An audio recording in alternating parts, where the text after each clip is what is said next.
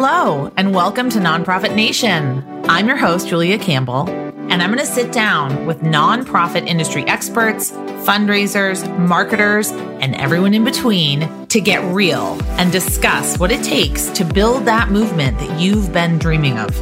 I created the Nonprofit Nation podcast to share practical wisdom and strategies to help you confidently find your voice, definitively grow your audience, and effectively build your movement. If you're a nonprofit newbie or an experienced professional who's looking to get more visibility, reach more people, and create even more impact, then you're in the right place. Let's get started.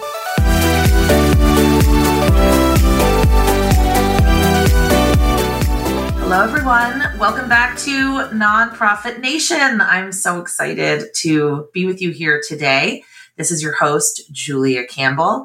Today, we're going to talk about fundraising, staffing. We'll probably talk a little bit about productivity. We'll cover all the bases, and we'll give you some actionable small shop fundraising strategies because we have the master with us today. It is my very good friend, Chad Barger, C F R E. He is a self-confessed productivity nerd and a sought-after fundraising speaker, trainer, and coach, specializing in teaching small charities to raise funds more efficiently and more effectively.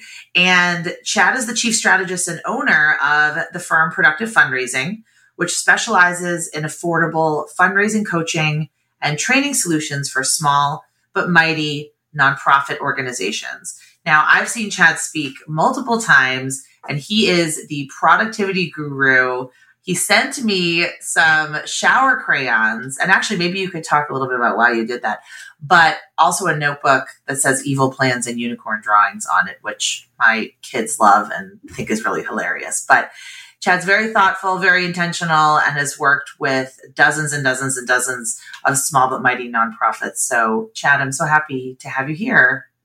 Well, hello, Julia. I am thrilled to be here, uh, you nonprofit unicorn. Great to finally be on the pod, and um, looking forward to our conversation today. I remember the, when I first launched this podcast and you emailed me and you said, keep changing the world, you nonprofit unicorn. And I was like, oh my God, he listened all the way to the end. What better way to show somebody you actually listen than to uh, to quote the byline, right? No one else has said that to me. So I'm like, no one else is listening to the end, but I thought that was awesome. Yeah. So quickly, before you talk about fundraising, tell me the story of why you like to send people shower crayons. Well, it's, uh, you know, I, I am a productivity nerd. I'm always looking for ways to do things better. And one of the big things for me is you need a personal productivity system. And the keyword there is personal. So you can't just take mine. You have to figure out what works for you and build your system. But the key, one of the key components of any system is capture. You need to have a way to capture what's in your mind at all times, get it into your trusted system, so you free up that capacity of your mind to think. One of my favorite productivity quotes is, your mind is meant to be a factory, not a warehouse. Like, it's supposed to make things and think, but it can't do that when we have it clogged all the time. So capture, just a way to get the stuff out of your head into your system. So, you know, things like your notebook, like what I sent you, things like your task manager, whatever app you use, you know, whatever your system is. But there's a couple places where there's just gaps. One of the big ones is always like when you're exercising or when you're in the car and you just can't write. But now we have these voice assistants, you know, your Siri, your Alexa, whatever. Yeah. I just set everybody's phones off by saying those words. What, you mean like saying Alexa? Sorry. Yeah, right. Oh, that's mine. Uh, it'll, it'll have my phone going too. So that worked, but there was one place left. And it was the place where I got my best ideas. It was the shower. And, you know, I'd be drying off and like, what was that great idea I had? And it was totally gone. And at the time, my kids were really young and they had those bath crayons, you know, where you just write on the wall and the color and draw whatever. I was bathing them that night and I saw the bath crayon. I'm like, that is it. And I stole one of their crayons, and uh, bad dad, they couldn't find the blue one for like three years, and put it in the shower. And whenever I got an idea, I just scribbled it on the wall and it was there. So that stuck. And yeah, so that's uh, my uh, business giveaway is uh, logo shower crayons. So I think that's brilliant. I love it. I really, really love that idea. I just think it's so, it's such a great story, but it just speaks to the fact that inspiration can strike whenever, wherever, and you do need to capture it when it does strike, when you get those ideas. Yeah, and that's just the importance of taking a break and stepping back. Like, now I get a lot of my best ideas while I'm hiking. It's just like a chance for ideas to, you know, come together and just get this revelation when you take a step back from things. So today we're going to talk about fundraising, staffing, and all things fundraising. So I know that, you know, you recently gave a workshop on fundraising staffing, and this is something that you're passionate about. So can you talk to me about how you became passionate about this and what really interests you? You know, I avoided this topic for, you know, probably at least five years. I've been doing, you know, fundraising training and coaching, and, and it's always been an issue. And, you know, we all see those stats of like the average tenure for a director of development. It was eighteen months. Now it's like fifteen months. And it's, so it's been a perpetual problem, but I don't have an H R background. I've managed a small team, but not like a staff of fifty. So I always said, you know, that's not my niche. I'm not doing it, but it just became more and more of a problem. And it got to the point where every single one of my clients had staffing issues. And like, how do I find and keep a development person? And what do I need to do? And then the pandemic hit and um, the whole great resignation. I actually saw a um, one of my favorite networking gurus, Keith Ferrazzi, the guy who wrote Never Eat Alone. He calls it the great exploration. And I like that a lot better because I don't think people are necessarily quitting. They're just more likely to explore other options these days. So we're in that environment. And then the work from home thing, that switched. So everything changed and folks were just like, what do I do? So this spring, I kind of gave up and said, all right, we're doing it. I'm going to do a deep dive into staffing.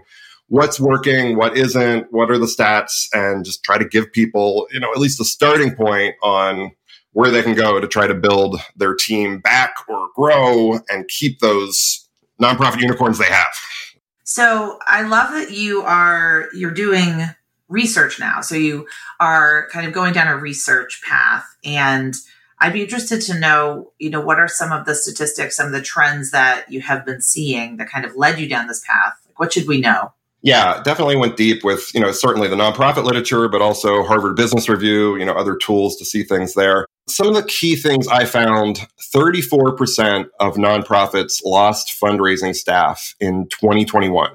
In one year, thirty-four percent of nonprofits lost a fundraising staff member. eighty-five percent of fundraisers expect to change jobs within the next two years. eighty-five percent. And thirty-one percent of fundraisers expect to leave the field altogether within the next two years. So nearly a third of the sector. And then the last one, kind of key finding, didn't really surprise me, but staff younger than thirty are the most difficult to retain, and they represent over forty-six percent of all turnover. So it's those future leaders, you know, they're the ones that are the hardest to keep and where we really need to be focusing. So how can we structure these positions to not only attract people, but to keep people? Like, what are, what are we doing wrong and how can we do it better? Yeah, well, I see, you know, I work almost exclusively with, with small shops where there's one it's a team of like one to three fundraisers, or maybe it's only a half-time person or the executive director doing fundraising on top of it. And I see the big one all the time is I have this joke that on every nonprofit job description, there's number nine, other duties as assigned. And it's like ends up being about forty percent of the job. You know, I remember when I worked in a small museum as the development director, and like if the ticket counter person signed off, called off, or a volunteer didn't come in, I was down on the floor, you know, selling tickets in the gift shop, you know, serving as a docent. It was like all hands on deck. So that, while you want to be a team player, it's really demotivating for fundraising staff because they can't be fundraising. They can't be building relationships. It cuts into their productivity and, and, as a roadblock for achieving that huge goal you gave them. So I say, get all the non-fundraising stuff off the job description. You know, a lot of places have this, uh, we all do part of this work, you know, mentality. We all pitch in. I, I get that, but there's an opportunity cost. You know, fundraising positions should be approached as a revenue center, not just another worker bee. So I, I think that's kind of the key thing with structuring. Another piece is that goal setting process. You know, the fundraising goal for our organization should not just be the gap between earned revenue and planned expenses. You know, it's a, a realistic process. So including them in that, having that be part of the position that You're going to be included in this, a realistic goal setting process. And the last one there, I, I really like to think about admin. You know, how much of the position is actually admin and not relationship building work? If it's half the job, I mean, you'd be better off hiring a half-time development director and a half-time admin. So just, can they actually leave the office and do the work they need to do? Exactly. If they're spending their entire time entering things into a database or updating addresses. Or cleaning up data from the past. Exactly. And I, that is such a good point, because when I have been a development director, it's rarely been just fundraising. And I always felt like my time was so split with marketing or with board development or with meeting with major donors, but also planning all of the events. So all of the galas, the golf tournaments, doing all of the communications, you know, even sometimes coordinating the volunteers. And then you end up sort of failing at each because you're only doing, you're only doing half the job and you're context switching. Yep. You're spread so thin. Yep. Exactly. I know a lot of people can relate that are listening right now.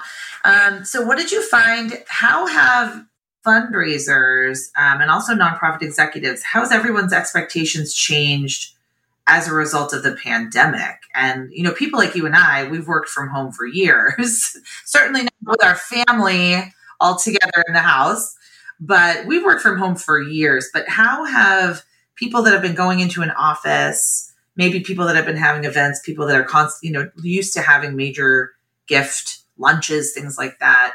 So how how sort of have their expectations changed as a result of the pandemic? Yeah, I mean, we we all experienced it. Yeah, like you said, I, I've always been at home. I just had extra coworkers and had to figure out how to deal with that. But um, yeah, so everybody went through that adjustment period and built the home office and figured out how it worked. And then some of us went back early. Some of us went back later. Some of us still haven't gone back. And we've all just kind of figured out what we liked through this process. And most for most of us, it's not a always home or always in the office. It's some kind of blend. And that expectation is there.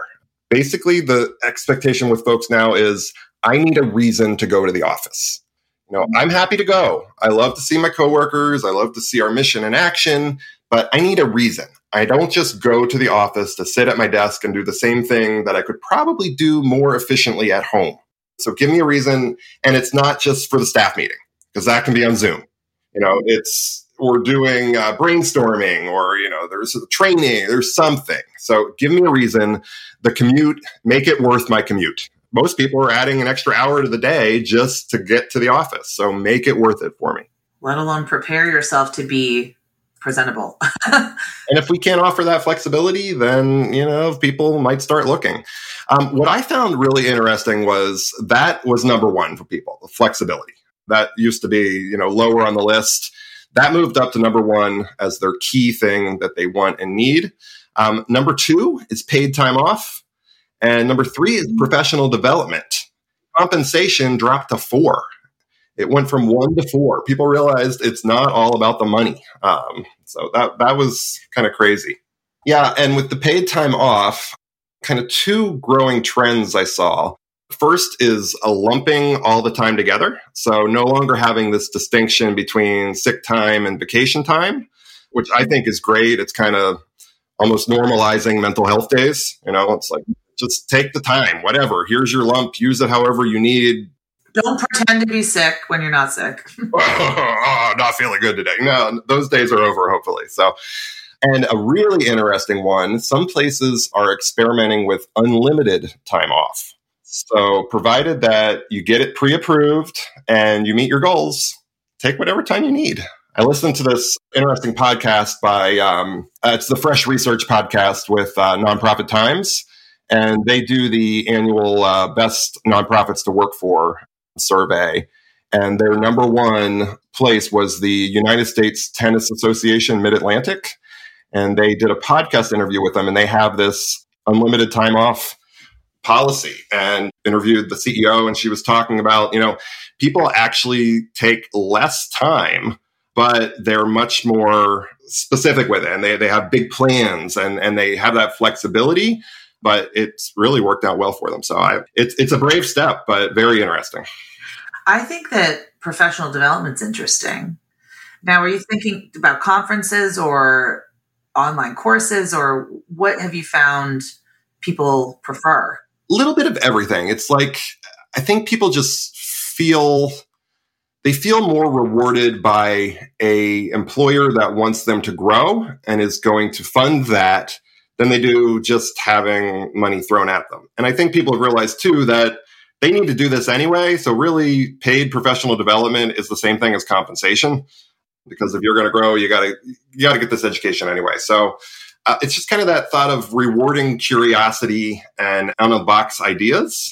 And, you know, it's all kinds of things, like just encouraging them to attend webinars, even free webinars. You know, some people, there are still workplaces where they say, no, you're supposed to be working, not listening to a webinar on our, our time. And that's just gone. You know, covering subscriptions, their professional dues, uh, certification. And I like, you know, maybe two major conferences a year and one of them in person. There's just that networking and, and growth that goes from, I mean, I still remember my first A F P ICON and how career changing that was. So just having that there, and, and maybe coaching. Of course, the fundraising coach is going to say coaching, but. But you've seen it work. Yeah, right. Um, and I do a lot of onboarding coaching these days. You know, folks that are new to the sector, you know, they had a twenty-year career as part of the great exploration. They decided they wanted to work in the nonprofits, so they're serving a cause and not making widgets. And, uh, you know, they're great people. They care. They just need the skill set. So let's fast track them and support that effort. So actually, I want to ask you something. I just thought of it. What do you think of the four-day work week? Do you think it's possible in the nonprofit sector? Yeah. I think if you take that position structuring advice, like they're truly just doing fundraising and they don't have all this other stuff that's going to require them to be in the office at a desk five days, then yeah, that can work. I almost always do the four-day work week because I have that flexibility. It works great for me. I can put in four high-energy days and then have that reset and take my long hike on Friday where I get all the good ideas. So yeah, there's huge benefits, but it's just bosses that are willing to have that, you know, that culture shift and adapt some of this and not say, oh, you know, pandemic's over, qu- quasi over, whatever it is. We're going back to how things were in twenty nineteen. That's what a lot want to do. And it's just not going to work. You're not going to keep that team around. And the team you do have is not going to be engaged, excited, and, and ready to give their best effort. So why do you think compensation moved to number four? It's interesting for me. I mean, I, I if this was resurveyed uh, now, I think it might be a little higher in this inflationary environment. But, you know, with, I think a lot of this data came at the time when, you know, stimulus money was going around and those kind of things, and folks didn't have their commute, uh, you know, maybe expenses were lower. So I think that might play. But once you reach that level of, I can provide for my family, I'm comfortable, then, you know, other things just became more important with that. You know, I want to actually see those people with having ample time off. So much talk of self-care over the last few years that just kind of raised that piece up there. And, and same with professional development. Uh, but yeah, it was very interesting that that dip there. I wonder if it's a generational shift too. If it's younger generations really looking more at the bigger picture, whereas when we grew up or when our parents grew up, it was so focused on your title and your compensation. Yeah, I think that I definitely see that. Yeah, I think millennials and Gen Z, you know, that's it's more important to them that, uh, you know, quality of life and balance. And I hate the word balance. I say work-life harmony. I do too. I think we're getting away from balance. Yeah, because something's in balance for a split second and then it's tilting the, the other way. Oh, yeah, seriously. So if for the managers out there, for people managing fundraising staff, what can they do to sort of keep up morale and, and keep people happy and productive? Yeah, I think it's just taking this bigger look of, you know, when do I actually need people here? You know, we're maybe we're remote first, but not exclusively. Maybe it's two to three days per week in the office, if that's even required. As I said, make it worth the commute. Why do they actually have to be here? Figure that out. And it's communication, I think, is really the key here. I mean, it's always been the key, but it's actually harder to communicate now. Like if they're remote and more than just like doing our one-on-ones where we talk about the work, talk about them, their life, what's going on. I saw this great research on companies doing stay interviews. So not, you know, just interviewing people before they come, but interviewing people. Yeah, right. Not exit interviews. It's a stay interview. So, and the questions there um, are like, what's your frame of mind today? You know, what's just going on? Um, who do you feel connected to at work? What barriers can I remove for you? And what new thing do you want to learn that will excite you and help you grow? I just love those questions because, you know, if a boss asks me that, you know, they actually care not just about me, but they care about my growth and they want to be a part of that. And that's going to make me, you know, more loyal and, and really want to give my all. That's fantastic. I had Sierra Selby, I don't know if you know her, um, on the podcast talking about internal communications and the importance of internal communications and how that really changes workplace culture. And just like you said, creates that sense of you care about me as a person, not just as a worker. And you care about what I care about and you care to know what motivates me, what drives me. So the simple, the simple fact that you asked goes so far. Yeah. So I know that you surveyed your own audience, and I'm sure that your own audience looks a lot like mine with small community-based nonprofits. So when you surveyed this group of nonprofits regarding staffing, did you find anything surprising in the data? Kind of yes and no. So I always want to look at my audience because when I'm going out getting research, it's almost always from big shops. I mean, that that's just where they can do the polling, get the data. That's who responds. You know, let's frank, they have more time to respond to surveys than the uh, small nonprofit employee doing fifteen million things plus other duties as assigned. So I always want to look at smaller ones. So I did, uh, it's not a scientific study. I didn't have that type of response, but the two that looked, I, I asked those same questions of, you know, are you anticipating changing jobs in the next twelve months or leaving the sector? Uh, just to see what that was at. So, and with my audience, thirty-three percent were considering looking for a new position in the next twelve months. So still up there, pretty similar, but only twenty percent were considering leaving the sector altogether. So I think there's just something about a small shop fundraiser that, you know, it's just in the blood. Don't know how to do anything else. Don't want to do anything else, but just maybe not here if I'm not being supported in a way that's going to lead me to success. I completely agree. With my clients, a lot, I would say probably half of them have a marketing person and a fundraising person, maybe. And then the other half lump in the marketing on top of the fundraising. And I know that's something you wanted to talk about. It's something I am super passionate about because the number one question that I get anytime I give a webinar, anytime I give a talk, anytime I'm on a podcast, anytime I do anything is, how can I shoehorn in social media, which is what I'm known for talking about, or digital marketing in with my full-time job, which should be fundraising, but might also be marketing, but might also be social media. And like you said, duties is assigned.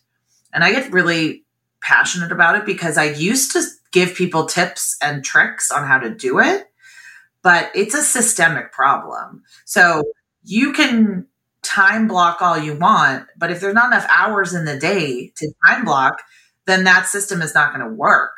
So, you know, what do you tell people in this situation? Like I, I tell them to advocate for themselves and to actually write down the list of tasks and where they spend their time for a week. And then to go to their supervisor and say, this is just completely not sustainable. And if you want me to play in the golf tournament, then I can't be making Instagram reels or, you know, whatever it might be. So do you have any advice on that? Yeah, I love exactly what you said of, you know, don't just complain, record it, get some data, and then take that to the powers that be. Yeah, I'm conflicted with the whole combining marketing and development thing because, yes, it's too much for one position, But I've also seen the opposite, where there's two separate positions and they're completely siloed and they don't talk to each other. The, there's no voice of the organization, or it's a conflicting voice, and that that's almost even worse. So yeah, when I see all the marketing, comms, everything, it's basically like you're a director of external affairs, not just a development director. That points to me for the need for admin support even more. I think it's doable, but if you're doing both roles, that's going to require pretty much a full-time admin person, you know, to really be doing a lot of the things. Your job is to come up with the strategy, the content, the story, not necessarily to be the one pushing the button and shoving it out there. So how can we make the case for support? And I love your idea of, of time tracking and just showing all those things to really get some buy-in there. Exactly. And I love that idea of getting admin support. I don't think people talk about that enough, to be honest. I think organizations think, oh, we just need to get a full-time development person, or we need to put this person full-time, or we need to get another, you know, just another full-time staff person. But even if you had a part-time admin, just doing like the filing or the note-taking, the recording, I'm thinking of all of that admin required. Everything is so virtual these days. I mean, it can be a virtual admin, a virtual assistant, you know, virtual assistant for ten hours a week. It's amazing what they can get done and take off your plate. Um, and that's not a huge time uh, monetary investment for a firm. Oh my gosh. Well, I need to get on that train because... I need to get on that train. So where's the webinar? We can find it. I'll put it in the show notes. Yeah, I'll give you the link. We'll throw it in the show notes. We do have a recording of that webinar that I'm referencing a lot of the stats from today. Um, there's some other pieces in there on, you know, organizational fit. And actually, you know, when somebody does leave, how do we keep that door open? Don't just slam it. A lot of people think it's going to be greener on the other side, and it's not. You know, maybe they'll come back, or maybe they want to come back part-time, or all kinds of things. So lots of great stats in there. We'll link that up. And uh, if folks want to check it out, they can go for it. Oh, one last question that I have for you. Where, if people are looking for jobs, where do you find are the best places that they can find jobs? People ask me this all the time. And since it's been so long since I've looked for a full-time job, I don't know what websites, what resources are out there. Yeah, I'm right there with you. I kind of was... Uh, I'll touch on that as well. And um, yeah, you know, it's seems to be, it's really network, word of mouth is, is still the king, but also staying within nonprofit space. So, you know, your A F P job posting boards, especially at the local level, tends to work really well. Um, your statewide associations, um, it's all the A N Os, you know, your MANO, your PANO, your SCANO, your PLANO, um, for all the association of nonprofit organizations. So yeah, starting in network and then broadening out. But I was surprised to see, you know, the number of positions that are actually filled off of Indeed. Still, you know, looking about half of the people I, I talked to said that that's where they find people. It's just you got to go through a lot of fluff and and uh, stuff that really folks that really shouldn't have applied. So wow, okay. So where can people find out more about you and what you're working on, and sign up for your newsletter, which I know I get every week? Yeah, sounds great. I go by Fundraiser Chad on pretty much all the social channels. So always happy to connect there with folks. And my website's productive fundraising dot com. We do a free monthly webinar each and every month. Um, so very different topic every month. So um, you can sign up there uh, right on the front page of the website at productive fundraising dot com. All right. This is fantastic. Hopefully we'll see each other in person at a conference sometime soon. Yep, I'm sure something will come up. Conferences are back. Yay. Yeah, thanks so much for being here. I know a lot of my audience is really going to benefit from this conversation.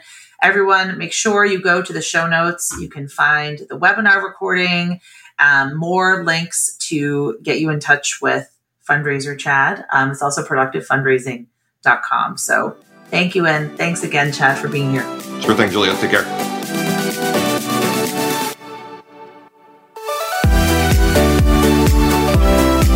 Well, hey there.